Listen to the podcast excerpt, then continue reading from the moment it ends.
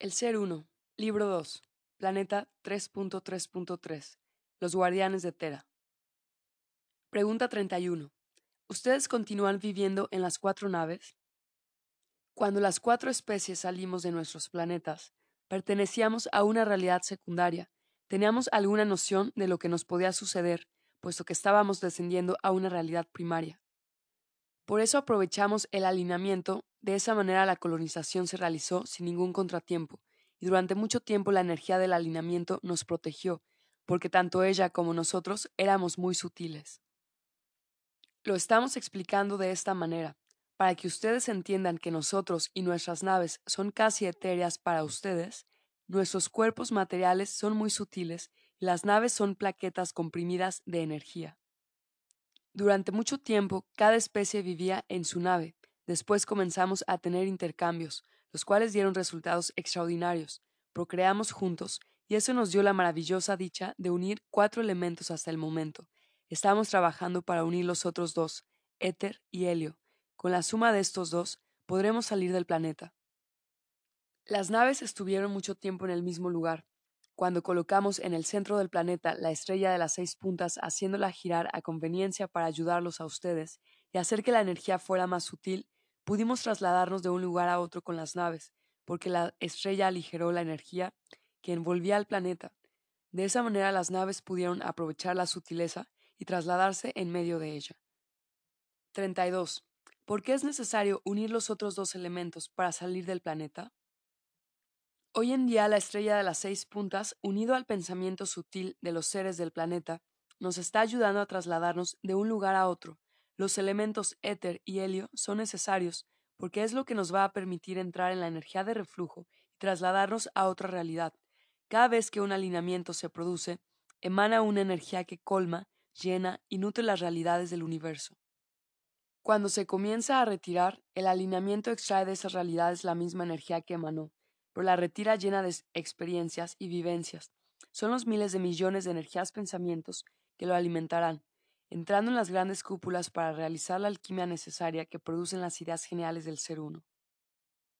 Por eso les decimos que es la época de la cosecha. Significa que toda energía pensamiento que se encuentra dentro de un alineamiento y posee en sí misma los seis elementos será atraída por el reflujo de energía universal, porque ella se identificará con ella.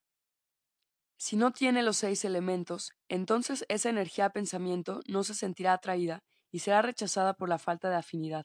También es necesario entender que para que una energía pensamiento sea atraída por la energía universal, deberá tener no solo afinidad, sus componentes y elementos deben de ser iguales. Por eso ustedes no podrán ser atraídos encontrándose en el exterior del planeta. Deberán entrar a la ciudad interna y convertirse en una energía pensamiento sutil y de iguales características. 33. ¿Qué relación tienen ustedes con los arcanos de Thoth? Los arcanos de Thoth son los encargados de transmitir la sabiduría universal. Son las normas que rigen al universo tangible e intangible. La Confederación Cósmica basa sus creencias en el conocimiento, entendimiento y amor que el principio único ha legado a sus hijos pensamientos, los cuales rigen su existencia de acuerdo a ello. Continuemos con la historia. Cuando salimos de las naves, los que nos encontrábamos en el Polo Sur, nos establecimos en lo que hoy es conocido como Perú, Bolivia y África. En esa época los continentes estaban unidos y se comunicaban entre ellos. África se encontraba encajada en Sudamérica, muy cerca del Polo Sur. Perú y Bolivia no tenían la altura que hoy poseen, eran tierras planas muy diferentes a lo que hoy en día conocen. Nos fuimos a esos lugares porque el clima era muy favorable a nuestras necesidades y también porque la parte central del planeta estaba muy caliente y en proceso de enfriamiento. Tratamos en todo momento de quedarnos muy cerca de los polos, así nos iríamos acostumbrando poco a poco a la atmósfera del planeta. Los que se encontraban en el Polo Norte se establecieron en lo que hoy ustedes llaman Groenlandia y Noruega. La adaptación fue gradual y muy lenta, no fue fácil para nosotros, Tuvimos que aprender a convivir con la energía densa. Nuestros movimientos eran lentos y pesados. Al principio usamos máscaras de oxígeno y trajes especiales, los cuales fuimos acondicionándolos para que nos sirvieran en la transición energética. El reino vegetal y animal se encontraban desarrollados. Ellos se habían adaptado completamente a su nuevo hábitat. La tierra producía el alimento y los animales se alimentaban y procreaban, reproduciendo las especies implantadas y otras más que se habían desarrollado como únicas y oriundas del planeta. No pasó mucho tiempo cuando los voluntarios comenzaron a sentir pequeños e imperceptibles cambios en la energía. Preocupados tomaron todas las precauciones, mas algunos ya sentían los síntomas inexplicables. Fue aquí que tuvieron que escoger a aquellos que se encontraban sanos, mandándolos de regreso a las naves. Si no lo hubieran hecho, todos se hubieran quedado en el exterior del planeta y sin ninguna ayuda para salir de él. Al regresar a las naves pudimos continuar con el estudio y las investigaciones. Solo así logramos ayudar a nuestros hermanos que se quedaron atrapados y enfermos. A pesar de los lugares escogidos y de todos los cuidados que tomamos, nuestra energía era incompatible a la densidad.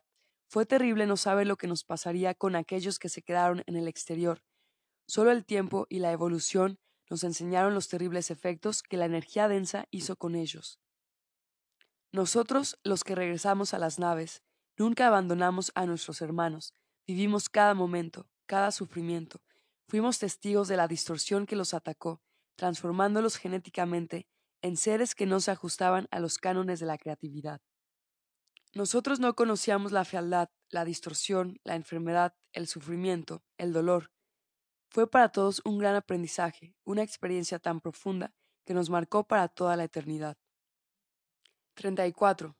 ¿Cuándo fue que ustedes llegaron al planeta? Cuando llegamos al planeta, podemos calcular el tiempo Tierra en más o menos 600 millones de años atrás. Tuvimos que esperar otros 250 millones de años para poder salir de las naves y otros tantos para comunicarnos con ustedes. 35. ¿No hubieron otros alineamientos para que ustedes pudiesen salir? Hubieron. Nosotros no los íbamos a abandonar. Nuestro trabajo se abocó a recuperarlos. Somos voluntarios dispuestos al sacrificio y a la renuncia. Los hermanos que se quedaron en el exterior fueron perdiendo poco a poco todo vestigio de su origen y de su memoria. Comenzaron a procrear desordenadamente y sin control, dividiendo sus energías pensamientos en toda su descendencia. Al dividir sus energías, olvidaron quiénes eran y de dónde procedían. No pudimos comunicarnos con ellos. La vibración y frecuencia de sus pensamientos se hundieron en la oscuridad sin emitir ninguna señal.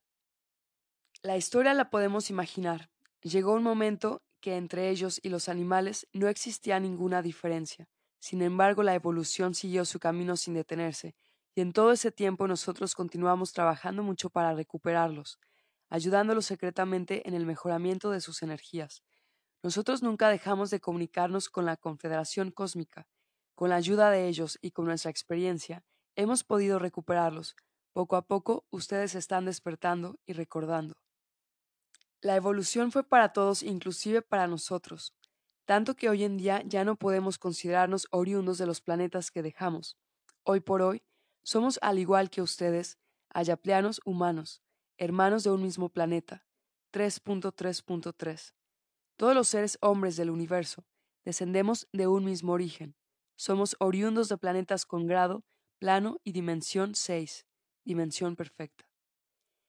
Cuando ustedes se unan a nosotros, formaremos el 9.9.9 y así podremos salir. La verdadera recuperación de ustedes sucedió hace 150.000 años atrás, cuando cuatro voluntarios de las naves salieron para procrear con la hembra del hombre. Sus vástagos nacieron con las tres glándulas energéticas activadas. Solo de esa manera las generaciones posteriores salieron de la oscuridad y comenzaron a entender su entorno y a ellos mismos. He aquí que comienza para ustedes su verdadera historia. Solo aquí pudimos considerar los hombres. Anteriormente a este periodo, ustedes eran considerados por la Confederación como parte del reino animal, llevados por el instinto y sensación, con cerebro pero sin mente, sin pensamientos continuados y sin entendimiento de su realidad. 36. ¿Ustedes continúan con sus naves y viviendo en los polos? Nuestra tecnología es imperceptible para ustedes. Continuamos en el planeta, pero no en los mismos lugares. Estamos cambiando constantemente según la vibración que emite el planeta y dependiendo también de la posición de la estrella de las seis puntas. Nos hemos tenido que adaptar por el movimiento de las masas y el desmembramiento de sus partes. Cuando la distorsión comenzó, muchos de nuestros hermanos que se quedaron en el exterior huyeron a los lugares más fríos y otros se refugiaron en las profundas cavernas, con la idea de evitar que la enfermedad avanzase más rápido. A pesar de todos los esfuerzos, no pudieron contenerla, pero sí consiguieron con ello retardarla, y al hacerlo pudieron curarla. Solo nosotros, los que regresamos a las naves, nos salvamos totalmente de la distorsión. 37. Entonces la ciudad interna son las naves. Las naves son parte de ella. Aquellos que huyeron y se curaron crearon ciudades internas. Ellos procrearon e hicieron de ellas su hogar y su existencia. Continuaron comunicándose con nosotros, para no perder su continuidad en el conocimiento universal. Hoy en día son prósperas ciudades, su tecnología supera toda adversidad y tienen el conocimiento necesario para salir, entrar y viajar por el universo. Ellos son como nosotros, ayapleanos humanos. Sus razas se mezclaron y formaron una sola. Se les conoce con el nombre interanos. Cuando los cuatro voluntarios salieron de sus naves para procrear con la hembra del hombre, no procrearon con los que se encontraban en el exterior del planeta, fue con los interanos, y después ellos procrearon con ustedes. Tenemos que comprender que en el universo todo se realiza en una escala ordenada. Los seres de la nave eran formados de una energía sutil. No podían por lógica procrear con una energía burda y totalmente distorsionada. Debían buscar un término medio que les permitiese la procreación. Así todo, cuando lo realizaron tuvieron que tomar todas las precauciones, colocándose trajes especiales y máscaras de oxígeno.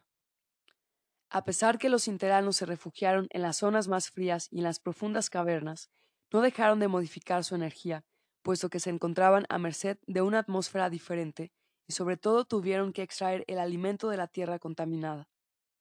La distorsión los atacó levemente.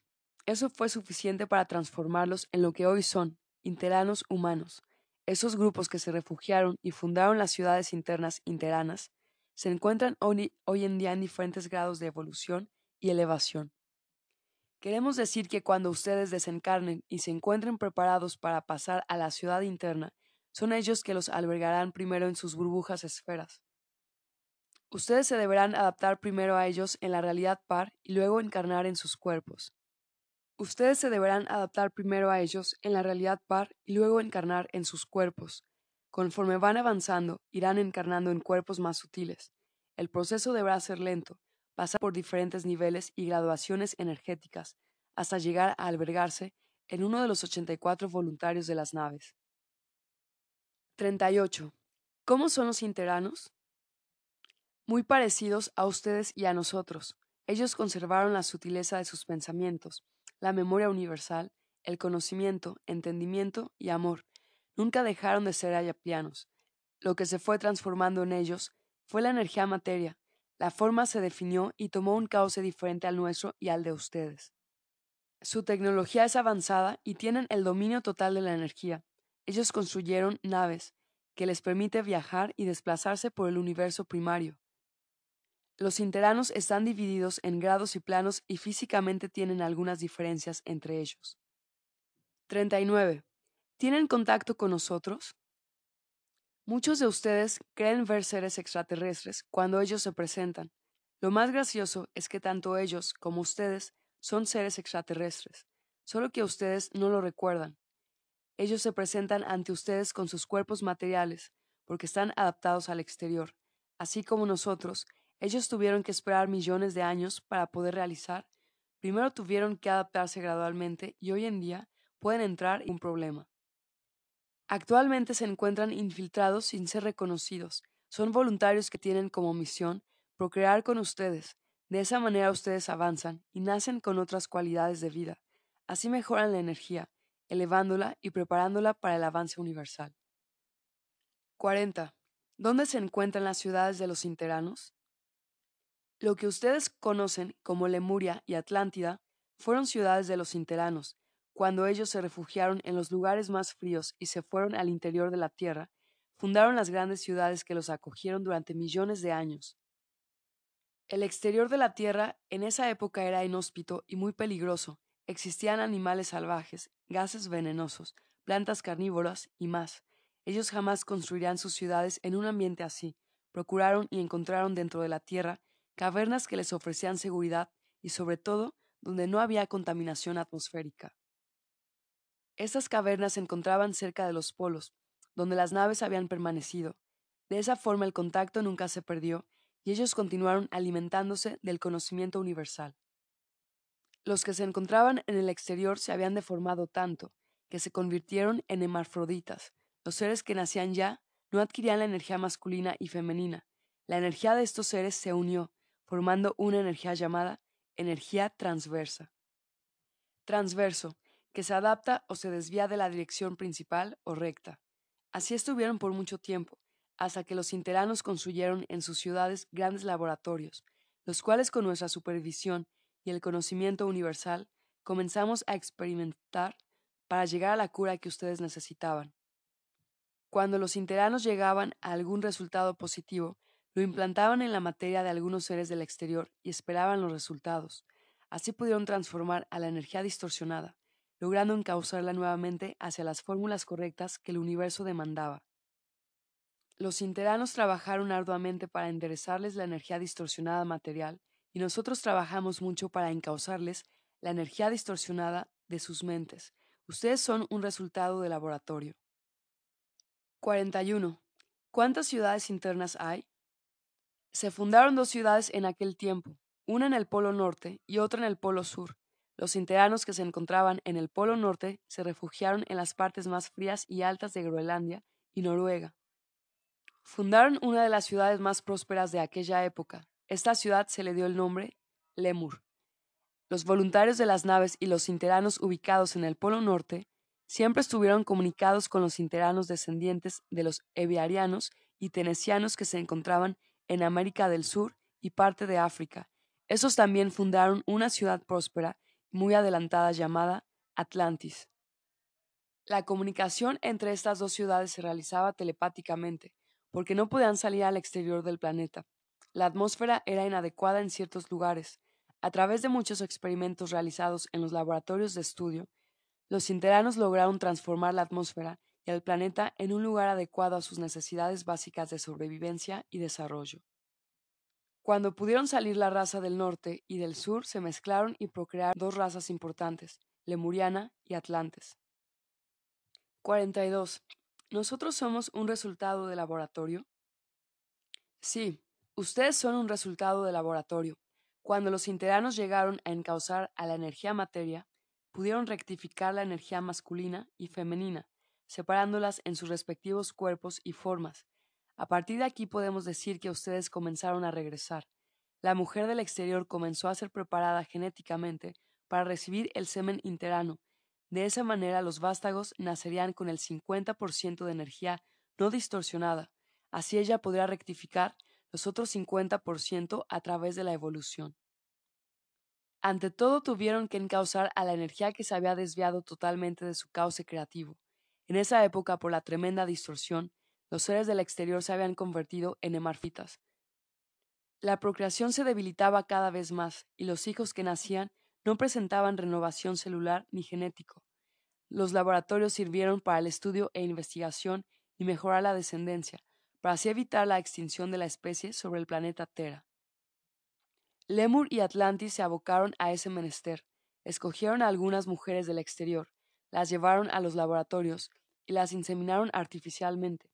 Debemos aclarar que estas mujeres se encontraban en un estado animalesco y salvaje, no tenían noción de lo que estaban viviendo, llevarían en su memoria los recuerdos, pero no tenían la capacidad de transmitirlos. Una vez inseminadas las dejaban en el exterior, en su hábitat, para que continuasen con el proceso de la procreación. Así poco a poco los interanos fueron mejorando la descendencia y la raza del exterior se fue recuperando, rectificó su energía y la encauzó hacia el camino correcto de la creación. Pasó mucho tiempo y muchas experiencias fueron hechas para llegar a lo que realmente ellos querían, evitando con ello que la distorsión continuase. Este proceso de rectificación lo comenzamos hace más o menos unos dos millones de años atrás. 43. ¿Nuestra energía pensamiento acompañó la rectificación materia? No la acompañó. Los interanos lograron la rectificación de la energía materia, pero la mental se encontraba en la oscuridad absoluta. El cerebro funcionaba en condiciones básicas, al igual que el animal. cuando la evolución rectificó a la energía, pudimos también infundirle al hombre el despertar de su conciencia. Este trabajo nos correspondió a nosotros, a los voluntarios que vivimos en las naves. 44. ¿Cómo se realizó la rectificación de la energía pensamiento? Las mujeres que fueron inseminadas formaron un linaje de experiencias.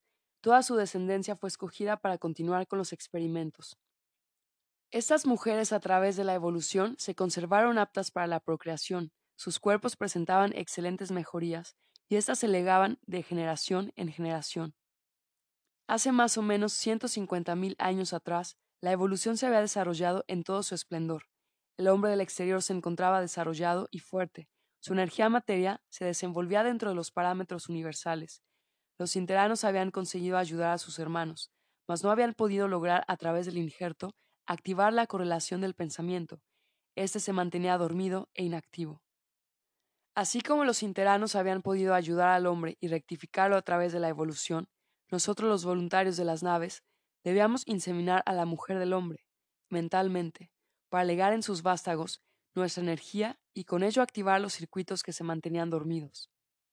Fueron escogidos cuatro voluntarios, los cuales desencarnaron y encarnaron en cuatro interanos.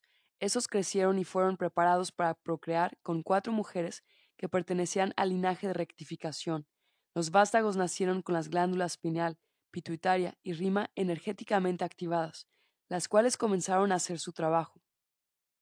Con ello la energía pensamiento despertó y activó primero la conciencia y después correlativamente todo lo demás. Fue así que los cuatro voluntarios encarnados mentalmente en las generaciones del exterior pudieron ayudarlos a ser hoy lo que ustedes son. 45. ¿Podemos saber los nombres de los cuatro voluntarios? Los cuatro voluntarios que salieron a procrear con la hembra del hombre sabían que se quedarían atrapados en cuerpos y mentes deformes Así todos se ofrecieron al sacrificio, para legar a sus vástagos la rectificación de su especie. Hoy en día sus energías están diseminadas en millones de seres que llevan en sí mismos el legado que ellos sembraron. Cada cierto tiempo aparece un avatar entre ustedes. Es la semilla que brota y da sus frutos. Es el legado de todos nosotros, los que nos encontramos en las naves. Nuestras energías viven dentro de ustedes y germinan conforme la evolución y la elevación avanzan. Las cuatro especies escogidas por Morlem provenían de cuatro planetas. Los 660 voluntarios estaban divididos en 165 de cada especie, y cada una de ellas provenía de un linaje que supuestamente ya se había formado en su propio planeta, y ellos son Ambiares, linaje Ra, Retrión, linaje Vis, Eviar, linaje Tarik, Tenesia, Linaje Hack. 46. ¿Lemur y Atlantis existieron en el mismo tiempo? Pensé que eran en dos épocas diferentes. Fueron fundadas al mismo tiempo y se desarrollaron paralelamente. Los cuatro voluntarios que se encarnaron en los cuatro interanos dejaron también parte de su energía en ellos, ayudándolos también a superar y a perfeccionar su energía pensamiento.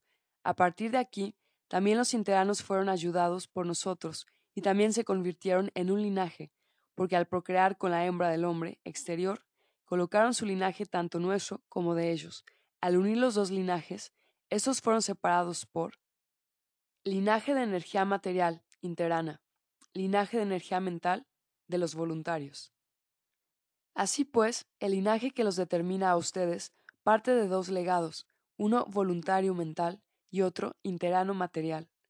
De estos dos linajes parte el mejoramiento de los distorsionados del exterior. 47. ¿Los seis mil millones de habitantes del exterior somos parte del linaje mencionado?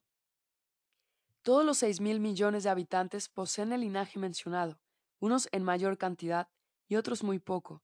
Continuemos con la historia para que ustedes comprendan. Podemos decir que los 576 que quedaron atrapados en el exterior, 144 huyeron y se salvaron entrando en las cavernas profundas de Tera. El resto que quedó en el exterior procrearon y se esparcieron por el planeta. Tenemos que comprender también que la distorsión se produjo lentamente, como también la rectificación. El tiempo pasó, el hombre del exterior se deformó, se animalizó y vivió en la oscuridad de su enfermedad. Mientras tanto, los 144 que vivían en el interior de Tera también se desarrollaron y procrearon, formando sus familias. Fue en esta etapa que las mujeres del exterior fueron inseminadas miles de veces y en diferentes tiempos por los interanos, tantas hasta poder decir que el regreso se estaba efectuando. Los vástagos que nacían no eran del semen exterior, porque éste estaba malogrado y genéticamente distorsionado y sin ninguna fuerza de creación. Durante mucho tiempo los hijos nacidos eran hijos de los interanos. Fue la única forma de recuperarlos. No había otra. Los descendientes nacían con facultades y con la energía pensamiento correlacionada. Así pasó el tiempo, hasta que el hombre comenzó a entender su entorno y a hacer de él el reflejo de sus propias necesidades. Cuando la energía masculina rectificó sus genes y comenzó a dar señales de curación, los interanos dejaron de inseminar a las mujeres, porque eran los hombres masculinos que darían las características de su descendencia. Al dejar los interanos de inseminar a las mujeres, los vástagos nacidos posteriormente dejaron de presentar en algunos casos características sobrehumanas. La descendencia tuvo un pequeño retroceso en su desarrollo. Fue necesario hacerlo, porque así los interanos lograron que el hombre exterior se desarrollase completamente y por propia herencia. Las mujeres que descendían del legado genético de los interanos procrearon naturalmente con el hombre, y a través de la energía de ellas los vástagos nacían con las cualidades interanas que se fueron legando de generación en generación. Así de esta manera, y a través de la mujer, el linaje se expandió en todos los seres del exterior. Hoy en día continúa, la mujer es una clave importante para el legado genético. Si ella desvirtúa su herencia, comenzará la distorsión otra vez, es lo que está sucediendo. La mujer está perdiendo su legado de evolución y de elevación, y está, y está legando a sus hijos los vicios de los sentidos externos. Mientras tanto, y paralelamente al desarrollo de la raza exterior, el continente Tera, unido por los dos polos, evolucionaba. Las ciudades interanas desarrollaban y a través de la rotación y traslación, la tierra del exterior se convirtió en una masa sólida, fuerte y de fácil acceso, permitiéndoles a los interanos y al hombre del exterior el avance y desarrollo, hasta que llegó un día, hace unos 300 millones de años atrás, las ciudades naves percibieron en el planeta un movimiento extraño y ondulatorio que provenía del centro de la Tierra.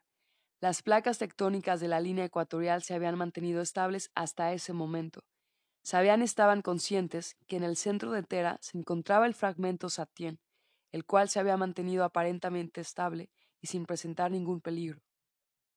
Estudiaron los síntomas y llegaron a la conclusión que alguna inestabilidad en el centro había producido movimientos inesperados. Lo que ellos nunca imaginaron era que el fragmento Satien había despertado, procurando alguna salida, que le permitiese a su energía amalgamada encontrar albergue para continuar viviendo. Esos movimientos trajeron como consecuencia la separación de la masa sólida. Grandes movimientos telúricos rompieron y separaron la masa sólida de Tera, partiéndola en pedazos que se esparcieron en diferentes lugares, formando lo que hoy ustedes conocen como continentes. Groenlandia se separó de Noruega y Suramérica de África. Las ciudades de Lemur y Atlantis sufrieron muy poco con los estragos que estos movimientos ocasionaron. Estas dos ciudades se protegieron por la cercanía a los polos, los cuales se mantuvieron estables. Por los movimientos telúricos, la energía líquida de Satien encontró el camino de salida y lo hizo por el centro de Tera, donde la Tierra estaba aún caliente y en proceso de enfriamiento. Cuando la energía de Satien percibió su libertad, lo primero que hizo fue encarnarse en el reino vegetal y animal, ya que en esos reinos ellos continuarían desarrollándose para continuar la vida. Podemos imaginar los estragos que esta energía hizo a través de los millones de años de evolución. Las plantas se transformaron y los animales crecieron, convirtiéndose en reptiles gigantescos. La distorsión fue tan grande que los interanos y los voluntarios de las naves supieron que la energía Satien de alguna forma había encontrado su liberación porque hasta ese momento los reptiles o formas parecidas no existían en el planeta Tera. Siempre en comunicación con la Federación Cósmica, los interanos avisaron de la terrible tragedia. El universo tomó todas las precauciones, pues el mal ya había aflorado. Los interanos fueron avisados de no comer los alimentos nacidos de la tierra. Ellos tuvieron que preparar sus propios alimentos, hechos orgánicamente y artificialmente, cosa que a través de la evolución no sucedió con el hombre del exterior, él en su forma animal, ignorante y distorsionada, continuó alimentándose de todo lo que estaba acostumbrado, abriendo para la energía de Satien la gran posibilidad de albergarse de sus cerebros en sus cerebros enfermos. En la ciudad de los interanos se cumplió a cabalidad y exactamente lo que los voluntarios mandaron. A pesar que los interanos fueron advertidos de no comer los alimentos del exterior, algunos de ellos no obedecieron y comenzaron a experimentar y alimentarse de los frutos que nacían de la tierra. Este grupo fue expulsado por los interanos y al verse desalojados de su hogar, tuvieron que salir a la superficie procurando el mejor lugar para vivir.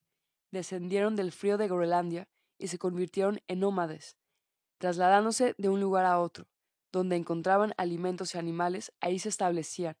Cuando terminaba el alimento, se trasladaban a otro lugar.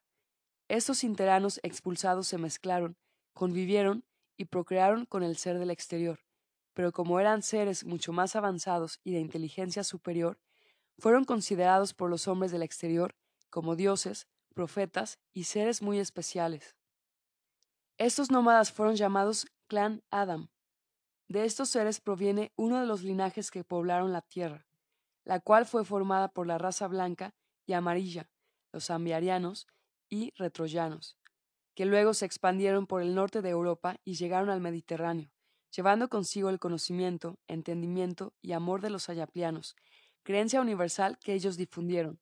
Al principio fue entendida profundamente, pero como siempre sucede, cuando los interanos fueron transmitiendo el conocimiento de generación en generación, se fue distorsionando al igual que la distorsión de sus mentes. Dios le prohibió a Adán y Eva comer el fruto del árbol, pero la serpiente se presentó ante Eva y la tentó diciéndole, Come el fruto de este árbol y no creas en lo que te dicen. Ella lo comió y se lo dio a Adán, y por ello los dos fueron expulsados del paraíso.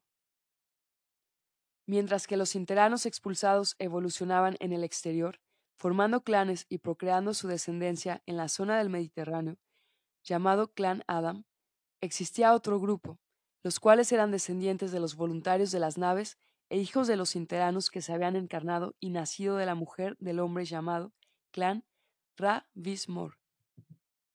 Este grupo se había establecido en el norte de Asia. Estos hombres de gran sabiduría conservaban y seguían con fervorosa devoción las enseñanzas de sus predecesores y primeros descendientes de Ra y Vis, llamados también Mor, por sus orígenes y linajes que provenían de Morlem. Estos dos clanes se establecieron unidos formando casas y jerarquías de gran sabiduría. A pesar de nacer de la mujer del hombre, ellos conservaron nítidamente el conocimiento de sus orígenes y planetas, enseñaron a sus descendientes la sabiduría del universo, hasta que un día los descendientes de Ramor decidieron expandirse, con el propósito de llevar la palabra y el conocimiento universal para que sus hermanos recordasen y pudiesen regresar a donde pertenecían, a la ciudad interna de los interanos, Lemur. Atravesaron el desierto y llegaron a la que ustedes conocen como África del Norte. Se establecieron en las arenas del desierto, fundando y construyendo las grandes ciudades, manteniendo con ello el linaje que los caracterizó y diferenció. Los que se quedaron en Asia, el clan Vismor, continuaron expandiéndose también, ellos avanzaron hacia el sur, fundando también ciudades de gran cultura y tecnología, transmitiendo en todos los tiempos y en su descendencia las enseñanzas de su origen. De esta manera se formaron dos linajes interanos, uno que descendía del grupo expulsado por haberse alimentado indebidamente, trayendo consigo el astre de la energía satien. Esta energía se había instalado en sus cerebros, corrompiendo sus energías pensamientos.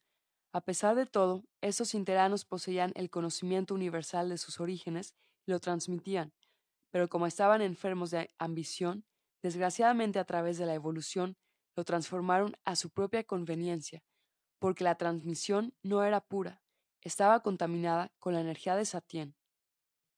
Los otros interanos que llevaban en sí la descendencia pura de Ra Vismor, a pesar que habían sido engendrados por la mujer del hombre del exterior, y también se habían alimentado inadecuadamente en el exterior por necesidad, pudieron conservarse puros de mente.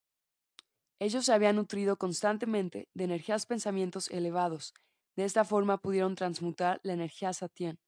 La transformaron en una energía elevada, la curaron y la convirtieron en una energía de conocimiento, entendimiento y amor.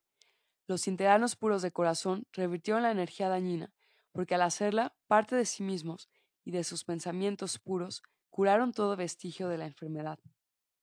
Comprendieron con ello que la energía de Satien podía ser curada con la elevación del pensamiento. Así pues, tomaron la decisión de expandir este conocimiento para que los hermanos que se encontraban esparcidos por él pudiesen comprenderlo, y a través del conocimiento y el entendimiento impartido se curarían. Mientras los interanos expulsados del norte se desarrollaban y se mezclaban con el ser del exterior, los interanos del Polo Sur habían conservado su energía intacta en la ciudad de Atlantis. Ellos conservaron y siguieron meticulosamente todo conocimiento que llegaba de los voluntarios y del universo. A diferencia de los interanos del norte que fueron expulsados, los interanos del sur decidieron salir y unirse a los hombres del exterior voluntariamente, y cuando ellos salieron, millones de años habían pasado después de la terrible experiencia. América del Sur estaba totalmente transformada, formaba picos elevados, ya no era una tierra plana y uniforme, geográficamente Tera ya no era la misma de cuando ellos habían llegado, al separarse la masa sólida, había también dividido los pueblos de los hombres del exterior, los cuales se aislaron, formando clanes y tribus para su propia sobrevivencia. El continente que más sufrió con la separación fue África, porque quedó justamente en la línea ecuatorial, donde se formaron erupciones volcánicas de gran intensidad, convirtiendo esa tierra en una zona calurosa y de difícil acceso.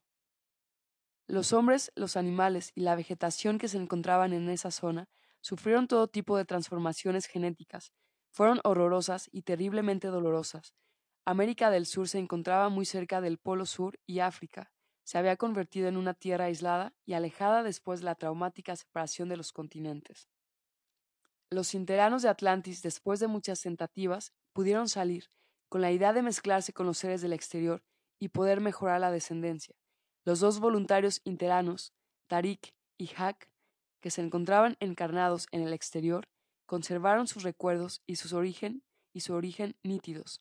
Sabían por ello que los seres del exterior eran todavía salvajes, así pues tomaron todas las providencias y se instalaron en las alturas, en las montañas de Perú y Bolivia. Esos lugares le ofrecieron excelentes tierras para el cultivo, con agua abundante y atmósfera pura, fundaron una gran ciudad. En ella mantuvieron y enseñaron el conocimiento universal, impartiéndolo en sus generaciones y descendencia. Al igual que los interanos del norte, Tarik decidió aventurarse para conocer y ampliar su vasto conocimiento. Él, su descendencia y un grupo de voluntarios se fueron hacia el norte fundando algunas ciudades. En cada una de ellas dejaban familias, las cuales se preocupaban de construir, cultivar para ellos y para su descendencia. Tarik llegó hasta lo que ustedes conocen como México y allí fundó una gran ciudad, tan grande e importante como la que estaba en el sur. En esta ciudad su descendencia se multiplicó, conservando en ellas las enseñanzas del conocimiento universal. Crecieron y se reprodujeron, desarrollándose como filósofos, artistas, médicos, etc. La ciencia y tecnología avanzó increíblemente. Los seres se comunicaban telepáticamente con los voluntarios de las naves y con los interanos de las ciudades internas. Hack, de acuerdo con Tarik, y con los voluntarios e interanos decidieron bautizar todo el territorio conquistado y a las dos grandes ciudades como Atlántida. El hombre de hace 150.000 años atrás había formado sus clanes y vivían en grupos. La rectificación avanzaba estaba dando los resultados esperados. Las mujeres que fueron inseminadas continuaron con el linaje y sus vástagos nacían con cualidades especiales, las cuales despertaban en aquellos que no las tenían la adoración considerándolos hijos de los dioses. Sin saber que todos ellos tenían los mismos dones que habían sido legados por los voluntarios e interanos, el hombre del exterior que se encontraba consciente de su vida se encaminaba a la curación. Él se había adaptado perfectamente al planeta y, sobre todo, una nueva raza, ayapliana humana, se estaba desarrollando en el universo. En esa misma época, el hombre del exterior que se había quedado relegado sin mezclarse durante miles de años con la energía de los interanos, como era el caso de los seres que quedaron relegados en África, estaban totalmente guiados por su instinto y sensación. La parte animal que los había dominado por mucho tiempo los mantenía en estado salvaje. Esas tierras habían sido abandonadas por la investigación y estudio que los voluntarios e interanos hacían por su difícil y peligroso acceso. Por esta razón, estas tierras se convirtieron en el Edén y proliferación de la energía de Satien. La barbarie, el canibalismo, las guerras y matanzas los dominaron, sobre todo la sed de poder territorial. Estos hombres del exterior se encontraban aislados por el miedo y terror. Sus cerebros no estaban desarrollados, y al no estarlo, les impedía tener el conocimiento de otras tierras, de otros lugares y de otros hermanos. Podemos entonces entender que mientras había algunos lugares en Tera que se encontraban prósperamente desarrollados, en otros el salvajismo y la barbarie proliferaba, dos realidades distintas y lejanas que ustedes confunden, unen y piensan que es una sola realidad. Cuando la tierra del África se fue enfriando, asentando, y los reinos vegetal y animal se adaptaron a sus formas, los hombres del exterior que se encontraban en ellos, en estos lugares, comenzaron a sentir los cambios en su evolución. Se formaron las tribus, los hombres comenzaron a convivir entre ellos, normas fueron impuestas por sus líderes, hasta que llegó el momento que decidieron partir hacia el norte y conquistar todo lo que encontraban a su paso. Esta raza del exterior, atrasada, ignorante y muy distorsionada, era por naturaleza guerrera. Así se habían formado y así habían grabado su energía pensamiento. Estos guerreros se dirigieron hacia el norte de África y conforme avanzaban dejaban a su paso descendencia y familias, las cuales se fueron desarrollando formando sus propias tribus. De esta manera se diversificaron y se expandieron por el territorio africano. Aquellos que partieron para el norte conquistaron otros pueblos. Ahí comenzó la mezcla de razas étnicas, costumbres y formas de vida. 48. El linaje de Adam y de Ravismor ¿Marcó alguna diferencia en los hombres del exterior? La energía de Satien ha hecho mucho daño al planeta Tera, porque lo ha atrasado mucho en su evolución y elevación. El linaje de Adam estaba corrupto, a pesar de transmitir el conocimiento universal, no lo hizo con profundidad de conciencia, lo hizo por propio beneficio y para el dominio y poder. Continúan haciéndolo. Cuando ellos se instalaron en el Mediterráneo, sabían que eran los descendientes del linaje Adam, ellos sabían también su verdadera historia, pero la ocultaron, mintieron y fundaron una religión a base del miedo, el castigo y la ignorancia. Crearon un Dios vengativo y cruel. Así pudieron tener el poder en sus manos, que hasta hoy prevalece. 49. Quieren decir que los profetas como Abraham, Isaac, Jacob y toda la historia que conocemos descendían del linaje Adam? Así es, ¿Qué es lo que sucede hoy en día en esas tierras? ¿No están luchando por el petróleo y por el poder? Aún continúan enfermos de la energía de Satien. Sin embargo, veamos la historia del otro linaje, Ra Vismor. Ellos transmitieron la verdad de los hechos a través de los arcanos de Thoth. Este conocimiento los llevaron consigo de generación en generación, hasta que se enfermaron porque se mezclaron con la descendencia de Adam. Aquí comenzó la decadencia del pueblo de Ra. Mientras que el linaje Adam fueron expulsados de la ciudad interna Lemur y se convirtieron en un pueblo errante hasta llegar a establecerse en el Mediterráneo, el linaje Ra Bismor había mantenido la tradición y el estirpe de su sabiduría. Ellos se establecieron en Asia. Ra Mor y Bismor se separaron con el propósito de difundir el conocimiento. Ra y sus seguidores fueron poco a poco descendiendo, dejando en su éxodo ciudades, familias y descendientes, hasta llegar al norte de África, se les conoce como arianos, nombre descendiente de Ambi arianos. Era una raza fuerte, de cabellos rubios, piel y ojos claros, altos y delgados. 50. ¿Esa historia a qué época pertenece? Cuando Ra-Mor se separó de Vismor, podemos decir que fue hace 120.000 años atrás, Estamos hablando de los primeros interanos mezclaron con la mujer del hombre y cuyos hijos nacieron con las tres glándulas activadas. Esos seres fueron los voluntarios encarnados en cuerpos interanos, que fueron encarnándose de generación en generación. Ellos se ofrecieron voluntariamente, sabiendo que se quedarían atrapados en el exterior del planeta.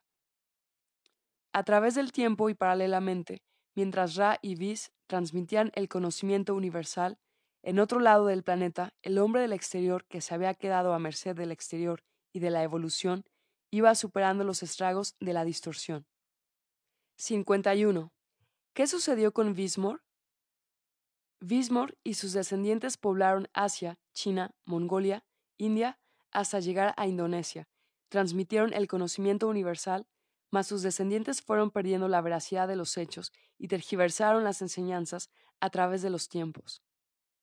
52. ¿Cuándo y cómo poblaron Norteamérica? Norteamérica fue poblado mucho después de lo que estamos hablando. Los interanos de Lemur han estado saliendo de su ciudad en diferentes épocas.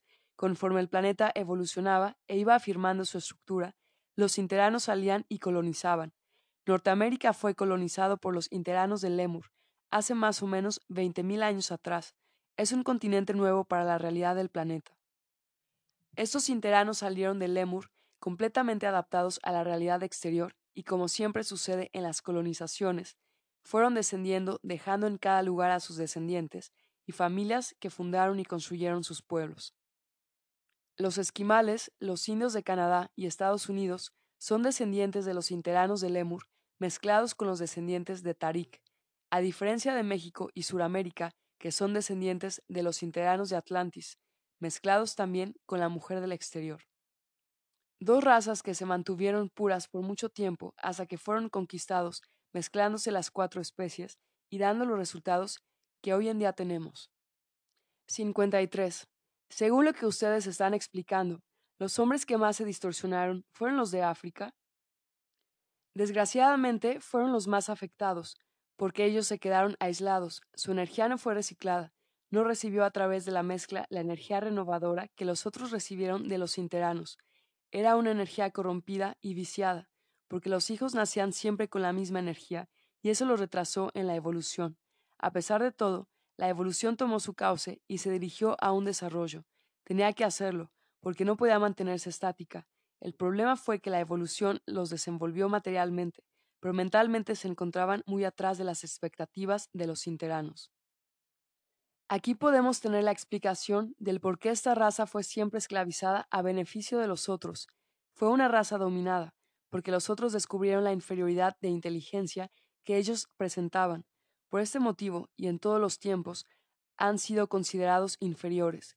Hoy en día no podemos pensar de la misma manera. Ellos han superado con creces el pasado, han sufrido mucho, mas hoy se encaminan hacia la elevación de su energía al igual que las otras. Cuando comenzaron a dirigirse hacia el norte de África, se encontraron con pueblos más avanzados y allí empezaron a aprender y alimentarse de las enseñanzas que estos pueblos impartían. Se mezclaron energéticamente y las futuras generaciones nacieron con los genes interanos, ayudándolos en el desarrollo de sus mentes. Debemos comprender por esta explicación que el planeta Tera desarrolló paralelamente en diferentes tiempos y con diferentes grados de evolución y elevación en el desenvolvimiento de sus razas. En esas desiguales y disparejas épocas no tenían una comunicación global. Por esta razón, los pueblos, como los hombres, no sabían que existían. Estaban tan separados unos de los otros que no había posibilidad de mezcla ni de unión. ¿Acaso hoy en día no existe lo mismo? Mientras unos están llegando a la Luna y mandando satélites para Marte y a otros lugares del universo, otros están viviendo en sus tribus, bailando y cantando como lo hacían hace veinte mil años atrás. La única diferencia es que hoy ustedes se comunican, la ciencia y la tecnología los ayuda a conocer y entender, mas esa desigualdad está presente y marcante en sus civilizaciones. 54. ¿Por qué no conseguimos la igualdad? Porque es una secuencia de herencia y veamos por qué. Analicemos las explicaciones anteriores. Sabemos que el planeta Tera fue colonizado por los interanos en diferentes épocas en algunas de ellas los interanos se mantuvieron puros, en otras se mezclaron con la mujer del hombre, y en otros el hombre se distorsionó terriblemente. Si lo confrontamos con el pasado y ustedes lo comparan con los países actuales, verán que ellos están exactamente como deberían estar, unos más atrasados y otros más adelantados. 55. ¿Cuál es el trabajo de ustedes y de las ciudades naves? Nuestro trabajo se ha ido desarrollando conforme el planeta evolucionaba. Al principio, cuando llegamos aquí, nuestro trabajo consistía en investigar absolutamente todo lo referente al planeta. A través de nuestros conocimientos y tecnología mejoramos el proceso de evolución e, encauzándolo en los cánones de creación universal. Para nosotros no fue ni será la última vez que lo realicemos. Estamos acostumbrados a ello. Lo hicimos muchas veces en las colonizaciones efectuadas en otros planetas. El trabajo más importante que hemos tenido hasta ahora es el estudio profundo del subconsciente, ya que los siete planetas pertenecen a una vibración baja de la mente universal. Hoy en día no solo lo conocemos, también sabemos lidiar con este tipo de energías pensamientos. Sabemos que es una energía enredada, enmarañada y controversial. Cuando pensamos entenderla y conocerla, ella se desglosa en mil energías diferentes. Pero como nosotros sabemos los caminos que va a tomar, ella no puede escapar de nuestro control.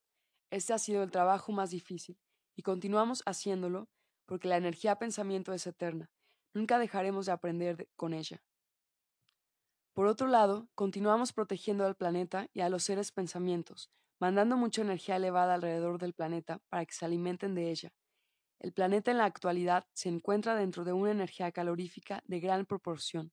Significa que las placas tectónicas se están calentando debido al resquebrajamiento de la malla energética que envuelve al planeta, y eso está aconteciendo porque al igual que Satien, ustedes están ionizando.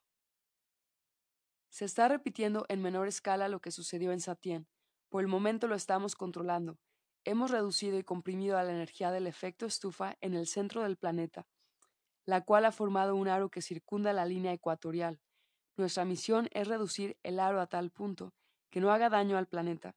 Lo estamos haciendo para proteger a los polos del deshielo que se está produciendo, porque si continúa así el planeta se inclinará 3.5 grados hacia la izquierda, y si eso sucede, Grandes catástrofes predecirán el futuro de Tera. 56. A través de nuestra historia, ustedes ya están albergando en sus burbujas esferas a las energías pensamientos del exterior. Ya estamos albergando hace algún tiempo algunas de las energías pensamientos del exterior. Lo que está faltando es que las energías pensamientos de las zonas 1, 2 y 3 se coloquen en su lugar o sea que despierten y se ordenen en una secuencia correlativa. Cuando la mayoría de ustedes lo haga, entonces estaremos listos para albergarlos a todos. Primero los albergarán los interanos y después nosotros los voluntarios. Sabemos que hasta la zona 3 ustedes pueden despertarla en el exterior y desarrollarla. Después podrán activar las zonas 4 y 5. Las zonas 6 y 7 lo harán en la ciudad interna, terminando en la zona 9 la cual la completarán albergándose en nuestras burbujas esferas. 57. Por las explicaciones dadas, ¿quieren decir que las ciudades Lemur y Atlantis existen todavía? Existen y están ubicadas en los mismos lugares donde fueron fundadas. Los interanos continúan viviendo ahí, trabajando con ustedes y con el universo. 58. ¿Cuál es el trabajo de los interanos? Mientras nosotros hacemos un trabajo totalmente mental, o sea, con las energías pensamientos de elevación, ellos trabajan con las energías pensamientos de evolución.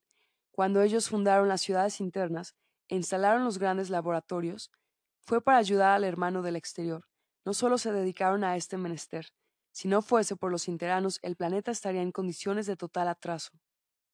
Ellos dispusieron de todo su conocimiento para ayudar al planeta a superar las adversidades que lo asolaron son los intermediarios entre nosotros y los hombres. Sin ellos nosotros en estado sutil y ustedes en estado denso, no hubiéramos conseguido una comunicación y tanto ustedes como el planeta y nosotros no estaríamos contando esta historia. Los interanos les enseñaron y les enseñan las ciencias, la tecnología, las artes, la economía, la astrología, la astronomía, la filosofía, la psicología, etc. Todo lo que ustedes son y saben proviene del conocimiento interano. Ellos son sus grandes maestros. Cada idea que ustedes creen tener no nace de ustedes, son ellos y nosotros que les inculcamos los pensamientos, las fórmulas, los inventos, los avances de las energías pensamientos del planeta. Ustedes aún no se desarrollan solos, porque no están unidos todavía a la mente universal. Podríamos decir que ustedes están unidos a las mentes de los interanos, ellos a las nuestras y nosotros a la mente universal siempre en orden y en una secuencia matemática. 59. ¿Las naves espaciales que son avistadas son de los interanos? Los ayaplianos interanos conviven con ustedes porque son muy parecidos. Sus naves salen y entran por los polos. Su tecnología es tan avanzada que ustedes no los pueden percibir ni detectar. Viajan por la realidad primaria y están comunicados con la Federación Cósmica. Ellos son sus mentores y guardianes. Su trabajo consiste en proteger al planeta y a los seres que en él viven. 60. ¿Cómo nos están ayudando ustedes para no contaminarnos con la energía de Satien? Hoy en día, a través de nosotros, la Confederación Cósmica posee todos los datos con referencia a la energía de Satien y de la densidad de la dimensión primaria. Cuando se tuvo todos los problemas con Satien, el conocimiento universal no tenía la forma de cómo combatir la enfermedad que los atacó y sobre todo cómo revertir la ionización. Hoy en día es diferente. La sabiduría del universo ya posee el antihistamínico para curar esa enfermedad que ustedes llaman cáncer llegamos a la conclusión que si la enfermedad sale por los poros del planeta en forma líquida, el astro Sol se encargará de anularla. Como ustedes están absorbiendo la energía de Satien en sus energías pensamientos, nosotros la estamos transmutando con la luz del conocimiento y entendimiento, mandándoles nuevas fórmulas químicas para que puedan trabajar con otros elementos. Hemos entendido y conocemos el funcionamiento de sus energías pensamientos, ya no nos preocupamos como antes, que al no saber cómo atacar una enfermedad, la dejábamos avanzar. Hoy en día encontramos siempre una salida. El hecho de haber pasado todo lo que vivimos, el haber aprendido a sobrevivir con las únicas armas que teníamos, que eran nosotros mismos, nos ha enseñado que todo tiene una solución. Es un hecho que la energía de Satien está saliendo y está envenenando las mentes de ambición y codicia, pero es una verdad también que por otro lado las mentes positivas del planeta luchan para transmutar y poder sustituir el petróleo por otros elementos que puedan ayudarlos a continuar con la tecnología que los ayudará a salir incólumes. Queremos decir que hoy en día la enfermedad ya no se cura contrarrestándola con remedios y medicinas, hoy en día se transmuta, revirtiendo los elementos y contraatacándola con otros elementos que sean tan eficaces, que logren y contrarresten la fuerza de la enfermedad, de esa manera ella se debilita y al hacerlo desaparece. Significa que si el petróleo sirve para dar energía, existen otros elementos que harán el mismo trabajo, como por ejemplo el alcohol vegetal, la energía solar, etc. Nosotros estamos contrarrestando la fuerza de la energía Satien, mandándoles a los científicos del planeta fórmulas nuevas para que puedan inventar otras maneras de sustituir la energía dañina. Existen grupos y movimientos ecológicos que trabajan y luchan para mantener al planeta libre de toda contaminación. Hay otros que luchan para proteger el reino animal cuidándolo de los depredadores. De esta forma estamos avanzando y estamos cumpliendo nuestro trabajo y misión. Hacerles entender que el planeta es un hogar, una casa donde todos vivimos y existimos, queremos que ustedes tomen conciencia de sus actos y cuando lo logremos, Ustedes avanzarán por conocimiento, entendimiento y amor.